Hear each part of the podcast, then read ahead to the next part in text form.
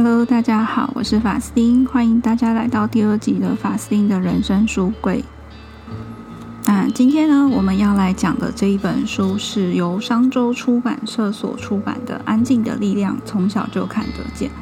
嗯，我想可能已经有一部分人有注意过这一本书，或者是这一个作者，就是苏珊·坎恩。苏珊·坎恩呢，她其实有另外一本更有名的书，叫做《安静就是力量》。那本书才是在当时的博客来排行榜是还蛮畅销的一本书。那它的副标呢是发掘内向者与生俱来的优势，所以当时呢，我就是因为看到了有关内向者的书，所以我就买了这本书来看。那不过看了一开头，其实我觉得蛮感动的。我觉得如果说你是一个内向者，应该都要看一下这一本书，尤其是你是在生活上或者是在工作上，因为你自己的内向而遭受到一些可能像是困扰啊，或者是跟其他人上相处上有一些些的困难。那我觉得这本书其实可以帮助蛮大的。那目前的话呢，其实他在前面一开始呢就讲述到了有关于内向者他的一个特征。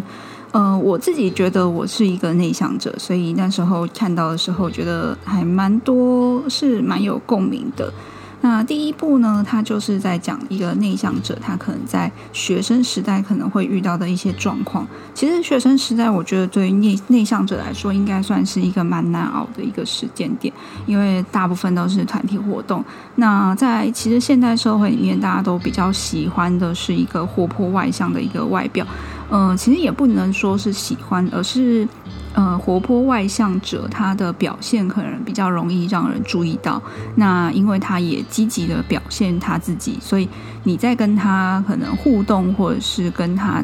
提出一些想法的时候，他比较容易有回馈，不像是内向者。内向者的话，其实虽然说我们都会有一些嗯可能想法，我们但是呢，这些想法可能都需要我们经过时间或者是深思熟熟虑之后呢，你才可以提出来。或者是说你其实很害羞，你很怕是在别人面前提出这些想法，而让自己错失了这些机会，让表达自己的一个看法跟意见，然后反而让人误以为说，哎，我们其实是没有意见的。所以呢，这一本书《安静的力量：从小就看得见》，它提供了蛮多的方法，提供呃给不论是内向者，或者是我觉得其实外向者也可以看一看这一本书，了解你身边的不论是朋友、同事，或者是你的下属，都可以用这样子的一些方式，让这些人可以展现他自己应有的能力，然后甚至在某一些状况下，他其实做的可以跟外向者一样的好。好，那我们现在开始来讲一下这本书它里面究竟讲了什么。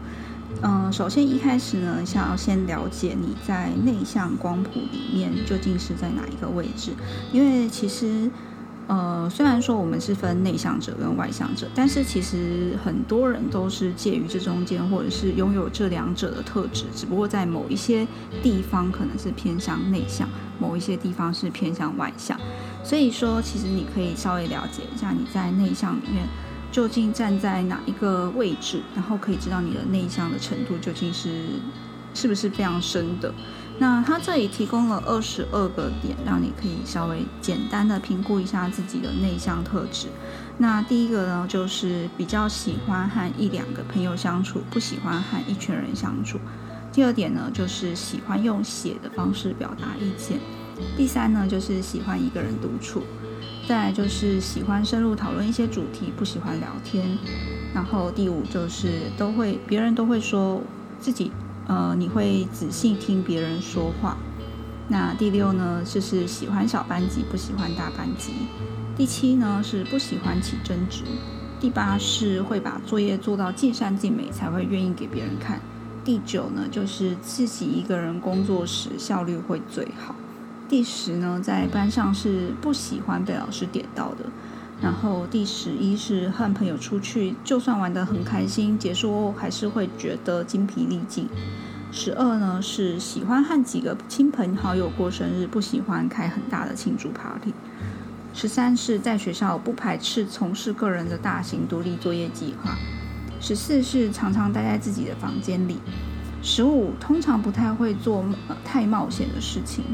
十六写作业、练习运动或乐器，或进行需要发挥创意的活动时，一次可以做好几个小时也不厌倦。十七是说话前会先思考。十八是联络不熟的人比较喜欢用电子邮件或传简讯，不喜欢打电话。十九是众人目光的焦点会让我不太自在。二十是喜欢问问题，不喜欢回答问题。二十一是常有人说我讲话很小声，或说我很害羞。二十二呢是如果一定要选一个，宁愿整个周末没有事做，也不要塞满活动。那这二十二个问题里面，你答了呃，你回答是的题目有几个呢？那如果你的是或者是对这个答案就是认同的比较多。数量比较多的话，可能代表你越来越嗯、呃、比较内向。那如果你的否定回答会比较多的话，代表你可能比较偏向外向。那如果差不多的话，就可能是你个你是一个内外兼具的人。那我评了之后呢，其实回答是的嗯题目真的蛮多的，几乎都是。那不过因为在某一些状况下，你可能因为年龄的增长，可能有一些想法会一些改变，所以有可能在这个状况下是你可能回答说哦好像都可以，但是呢你可以回答一下说，如果在可能年纪比较小的时候你是倾向哪一边的，因为你有可能因为社会化之后有一些状况其实是好像都可以接受了，但是实际上呢你真正的自己其实是比较喜欢某一个的。好，那评定自己是不是外呃内向者的评分表之后呢，他开始进入了文章的这本书的主题。他一开始的时候呢，就讲了一个算是他的经验，他的经验我觉得蛮有趣，对很多内向者来说应该都蛮有共鸣的。他说到他九岁的时候呢，他就去参加了一个夏令营。那他本来以为就是夏令营会像他念过的一些小说里面所表所叙述的，就是湖泊旁边森林环绕，听起来就很好玩。但是去了夏令营之后呢，就他发现跟他想象中的完全不一样。呃，在夏令营里面，他们的算是领队呢，就一直让大家说表现得非常非常兴奋，然后你必须要就是跟着大家一样欢呼啊，然后。呃，讲一些可能夏令营里面需要说的一些比较看听起来好像非常兴奋的词语，然后他其实心里面就会觉得说，呃，我明明就已经很开心了，为什么还要表现得好像很兴奋这样子？我其实并没有觉得，嗯，不开心，或者是没有觉得很不好玩，但是这些欢呼跟这些嗯动作会让他觉得不是很自在。所以我想大部分的内向者听到这里应该都会觉得说啊，这真的是非常常见的一个状况。所以呢他就觉得很疑惑，然后其他旁边非常外向的嗯夏令营的同伴也觉得他很奇怪，为什么你会这么的安静，因为其他人都在外面跑来跑去啊，然后嘻嘻哈哈的啊，然后玩一些游戏啊，然后非常非常的热闹，只有他比较喜欢就是安静的，然后坐在那个地方，然后可能看他自己的书。那我觉得也不是说内向者就是一定会喜欢就是坐在那里看书这件事情，而是可能没有办法像其他人那样子一直有不断不断的活力去玩一些非常嗨的一些活动。那在这个状况下呢，他就觉得非常非常不自在，然后其他的人也会觉得说，哎，这个人怎么好像有一点奇怪。但是呢，他在叙述这个夏令营活动的最后面，他写到了一个我觉得嗯，应该蛮多人都会很有同有同样的想法，就是当他在夏令营完结束之后，他又可以回去到就是安静看书的生活之后，却发现有一些事情不太一样了。就是在学校或者在跟朋友在一起的时候，他觉得表现要必须表现的活泼外向的那个压力似乎还在，就也就是他在夏令营里面感受到的那个压力，就会觉得说好像所有外外面的人呢不就是都期待你能表现得非常外向这件事情。其实我自己也会常常有这样子的一个想法，就是嗯，我并没有觉得内向不好这件事情，可是呢也有发现说在社会上其实当一个外向人会比较容易一点点跟简单，或者说是吃香，因为这些人呢他表现得非常非常的明显，你很清楚的知道说他现在的一个情绪状况是什么样，然后他可能有话就说，然后他可能呃在表现想法上也比较容易。可是呢在内向者他们可呃我们会需要比较多的时间去呃思考，然后之后呢才能提出一个比较完整的想法。可是呢这些时间呢常常会让人家觉得说哎呃就没有办法等你，他们就会忽略了你，然后就马上就听下一个人的想法了。这可能也是一个资本主义快速迅速的社会所造成的一个现象跟结果，那所以导致内向者常常会错失良机，没有办法表达他自己的意见。而且我觉得加上另外一个点，就是如果内向者他没有先考虑过，然后你在当下马上就要他突然回答一个他可能没有想过的问题，他会很常常会没有自信，因为他很怕自己说错了。他在里面也有提到一点，就是内向者很多都是因为具有完美主义而无法在当下提供自己的意见，因为呢如果他没有思考过，他会很害怕他自己出错，所以或者是他很害怕他自己说错了某一些话，那这些话呢其实就是一个完美主义者他可能没有办法接受的一个状态。所以呢其实他就会提出为什么内向者会在社会上有这样子的一个生存压力，然后跟外向者为什么会觉得他们没有办法理解，内向者会需要这些时间跟空间来去沉淀然后跟思考。但是呢我觉得这本书它也蛮棒的，是它提供了一些方法让我们可以在实际运用上可以去面对这个快速的社会，尤其是在学校或者在工作你必须要大量面对一个群体生活的时候。那我觉得蛮重要的一点就是，第一个你必须要先去想好在某一些状况下你一定可会需要回答问题或者是表达自己的意见的时候，你可以去想一个 S O P， 或者是你可以先预想说在这个状况下老师或者是上司他可能会问你的问题有哪一些，你先做准备，然后当呃这些人来询问你的时候呢，你就不会那么的惊慌失措。那再来呢就是他提供了我觉得蛮棒的一个方法，就是假如说你在课堂上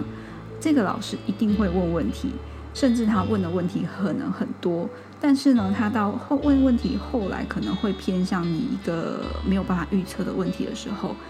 这些呃作者他就给了一些内向者一个建议，或许你可以鼓起勇气第一个主动回答问题，因为第一个主动回答问题呢通常那个问题都会是你可以预期得到的，不会可能就是问了 A 跟 B 之后他可能延伸出来的不再是 C， 而是他可能想到的是更呃可能 E 这个问题了，然后再回来到 C， 那这个时候呢你就会觉得没有办法预期。所以如果你在一开始的时候你就先回答了，那老师他可能就不会哦，他就可能就觉得说啊我已经呃你已经回答过问题了，那我应该要给其他的人有同样的机会去回答别的问题，所以他不一定会他重新叫到你的几率会变少。这个时候呢其实就可以避免你在回答一个你去你要回答一个你可能完全陌生的问题，然后你没有思考，你可能在当下回答问题的时候就会当机。所以说我觉得他提出的一些方法对于内向者来说都是非常值得去参考的。那我觉得这一本书呢其实虽然它是写给算是一个学生族群所看，不过我觉得对于一般的领导来说，或者是嗯上司领导者来说，你如果你的团体里面有内向者，那你不太知道要怎么跟他沟通的时候，其实我觉得都可以运用里面的一些方法来引导他。就像是我自己其实也有发现，我的同事新同事呢年龄年纪比较小，刚出社会，然后他其实是一个非常内向的人，不像我们可能在呃虽然内向，可能经可是因为经过了一些社会历练，所以会觉得会知道说在某些状况下其实你必须要是回答问题的，然后可能经验也比较多，所以就会知道说这个东西该怎么反应，所以你就可以依照自己的经验去回答。那常常在呃可能呃同事开会或者是跟上跟主管开会的时候呢，你就会发现他们常常很沉默，没有办法提供呃表达自己的意见。那这时候呢，其实就很容易让主管误以为这个嗯这个新鲜人他可能没有一些想法，或者是哎他好像没有办法，就是没有什么新的意见。可是在群体社会里面，尤其是工作上，如果你常常呃你长期以来是这样子的状况的时候，会让主管误以为其实你根本没有做事情。所以我觉得如果身为一个主管，然后他可以知道他的嗯就是他的下属或者是刚入社呃刚进入社会的这些人，他其实是内向者，你多给他一些开口的机会，然后多给他一些引导，让他知道说现在希望他可以回答，然后这个回答并不是他嗯可能超出预期的一个问题的话，这样子久而久之他就可能知道说啊他在什么样的状况下可以做什么样的回答，然后他也可以比较愿意的表达自己。他这里其实我觉得给每一个内向者，如果你进入公司里面，然后你在面对主管的时候，其实我觉得要给自己一点压力。他在里面也有说到了，让自己在小组讨论的时候早一点开口，讲过话以后就会比较自在，这件事情非常非常的重要。因为如果你没有开口了，你就更不敢开口，因为其他人先开口了，他可能会嗯，如果说在一个会议里面大家都先讲了他自己的意见，很容易就把你的意见也说完了，那你可能没有更多好的意见的时候，你就更不敢提供你自己的意见，因为你就会觉得说哎，别人好像已经说过类似的话了，或者是我觉得他说的就已经很好了，我在提出我的意见的时候好像就没有那么必要，我不敢讲我自己的意见，怕会被别人笑。所以我觉得嗯，这本书呢看了之后非常非常的有感触，因为大部分的人都会觉得说嗯，内向者是不是没有想法，或者是他们没有办法在社会里面有一个比较好的一个生存。那这时候呢，其实我觉得不论是内向者自己，他要去做一些功课，或者是了解自己的个性，然后再知道自己可以用什么样的方式来面对这个社会。我觉得看了这本书呢，其实对于一些其他的人来说，如果你必须要跟内向者一起工作，但是呢你会发现说你没有办法去理解他呃，在这个状况下为什么没有办法表现得像我一样，或者是为什么没有办法很自然的说出他的意见，而导致说常常他好像就变得没有意见了。那除此之外呢，我觉得他提到一些蛮多内向者常常会有的一些想法跟一些感受，那他的尤其是在面对跟人际相处上面，常常会有这样子的一个状况，就是其实我们有非常非常多的想法，但是是说不出口的。那在这个状况下呢，其实我觉得他的一些方法就可以让你在面对他人的时候有一些比较好的比较顺畅的表现，但是呢又不会让你就是可能要违背你的一个内向者真实的面貌，而去做自己不适合自己的事情。那这些建议呢，就是像是我刚刚在一开始有讲到的，就是可能在如果说你一定这个小组里面他一定要讲话，你可以试看看，就是第一个表达，或者是第二个表达，因为你可能曾经看你看过别人表达他的意见的时候，你可能会比较自在一点点。但是呢，在一开始的时候呢，找机会表达自己的意见，可以让你知道说，呃，你在表达意见的时候遇到的问题是你比较，呃，你可能比较有预期的，你已经想过的一些问题，这时候呢，你就可以表达的比较顺畅。那除此之外呢，其实也可以利用在之前的时候，你就可以知道说，呃，训练一下自己的表达的方式，可能有哪一些，你可能知道说，哦，这个问题他可能会怎样提出，那我可以怎么样的回答，给自己一个 S O P。 但这时候呢，你就不会在遇到状况的时候，呃，紧急状况的时候呢，你就会太过紧张而无法表达自己的意见。所以说，其实我觉得内向者呢是一个非常非常好的一个合作伙伴，因为我我们可以有非常非常多的想法，那我们想的也很周全，然后我们也会顾及别人的感受。可是呢，常常是因为我们没有这样子的表达意见，而让我们的一些优势没有办法展现。尤其是他其实里面有提到说，呃，内向者呢是一个非常非常善于倾听的领袖。其实我觉得内向者呢当领袖是一个非常好的一个方式，因为领袖不一定要像大家所想的一定非常的强大，他呃什么事情都要他可以有表达他自己的意见，他非常非常有组织条理，嗯，然后有非常大的个人魅力。可是呢，我觉得如果呃一个善于倾听，然后很善于知道说你的团队里面所有每一个人的优势，而在这样子的状况下去运用他们的优势，让自己的团队做出一个很不错的表现，其实是一个内向优势，呃，内向领袖者的呃一个优势。他们可以让每一个人都可以发挥自己的所长，他可能自己可以知道说，在每每个人有不同的状况下，他可以做出什么样的一个。提出什么样的一个方法，然后让自己的团队是一个非常和谐的一个状况。所以我觉得说，每一个社会里面都必须要有内向者跟外向者两个人的呃两种不同人格的共存，它可以帮助这个社会提供一个非常嗯更和谐，然后也更有完整的一个不同的面向。但是呢，因为在现在的社会里面，我们常常会关注到都是外向者，常常会忽略到内向者他们提供出来的优势跟帮助，所以其实这是一件非常可惜的事情。因为在这样的状况下，如果我们没有察觉到优势，呃，内向者他的优势跟特点的话，我们就会越来越倾向给外向者他的表现方式，而忽略了内向者。那这时候呢，就会有一点不平衡，因为内向者他可以让呃探索更广更全面的一个方式，而不像外向者可能比较像是单打独斗啊，或者是这样子的一个状况，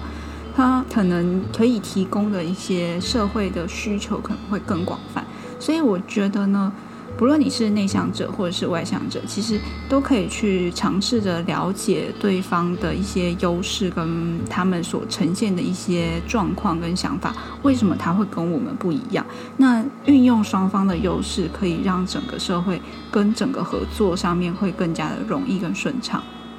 所以呢，我觉得这本书呢，其实它提出了非常多，我觉得可以给内向者的一些建议。那这些建议呢，其实并不会让我们觉得非常非常的不舒服。我相信应该很多内向者都有听过其他外向者给你的建议，就是你在某些场合你可以怎么样做，可是那个是外向者他们眼中觉得你应该要这样做。可是对内向者来说，我们常常会希望能表现得像外向者一样，可是却觉得自己格格不入，因为那个状态就不是我们所呃感到舒适跟自在的一个状态。我们常常会嗯画虎不成反类犬，就是我们非常想要表现出像外向者一样的外向活泼的表现，可是却表现的嗯可能不是那么的适当。